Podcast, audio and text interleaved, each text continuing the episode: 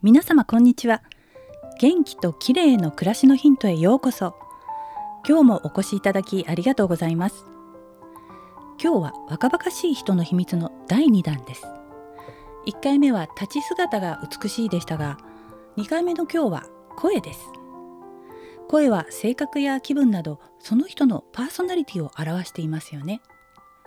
年齢を重ねても若々しい人は皆張りのある魅力的な声をしていませんか？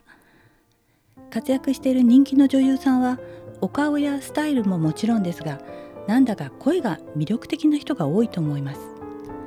先日久しぶりに CM で松坂慶子さんをお見受けして奇抜な衣装のせいもあって一瞬どなたかわからなかったのですが声を聞いてすぐに彼女だと分かりました。艶のある可愛らしい声が年齢を重ねても変わらないのはさすがだなと思いました。声は生まれつきで変わらないと思っていませんか？確かに遺伝的な要素が強いですがメンテをしていないと体と同じように老化して若い頃のような声が出なくなってしまうのだそうです。声を出す部位である声帯は年齢とともに萎縮して硬くなります。女性は高い声が出なくなり男性は逆に低い声が出なくなるのだとか。そこで今日はいつまでも若々しい声を保つための簡単な声のトレーニング方法をご紹介したいと思います。声を磨けば人生が変わるの著者でボイストレーナーのミニ P さんによると声帯を萎縮させないためには高い声から低い声までを出すことで声帯を伸び縮みさせて日頃から声帯周辺の筋肉を鍛えておくことが大切なんだそうです。この方法ですが口を大きく開けてあーうーあー。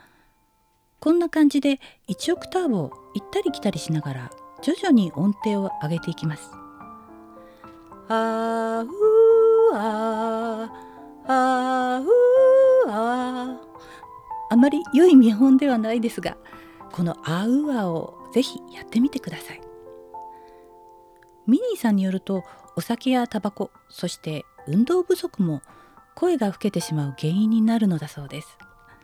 運動をしないと体の筋肉が萎縮してしまい声が響かない体になってしまうのだそうです。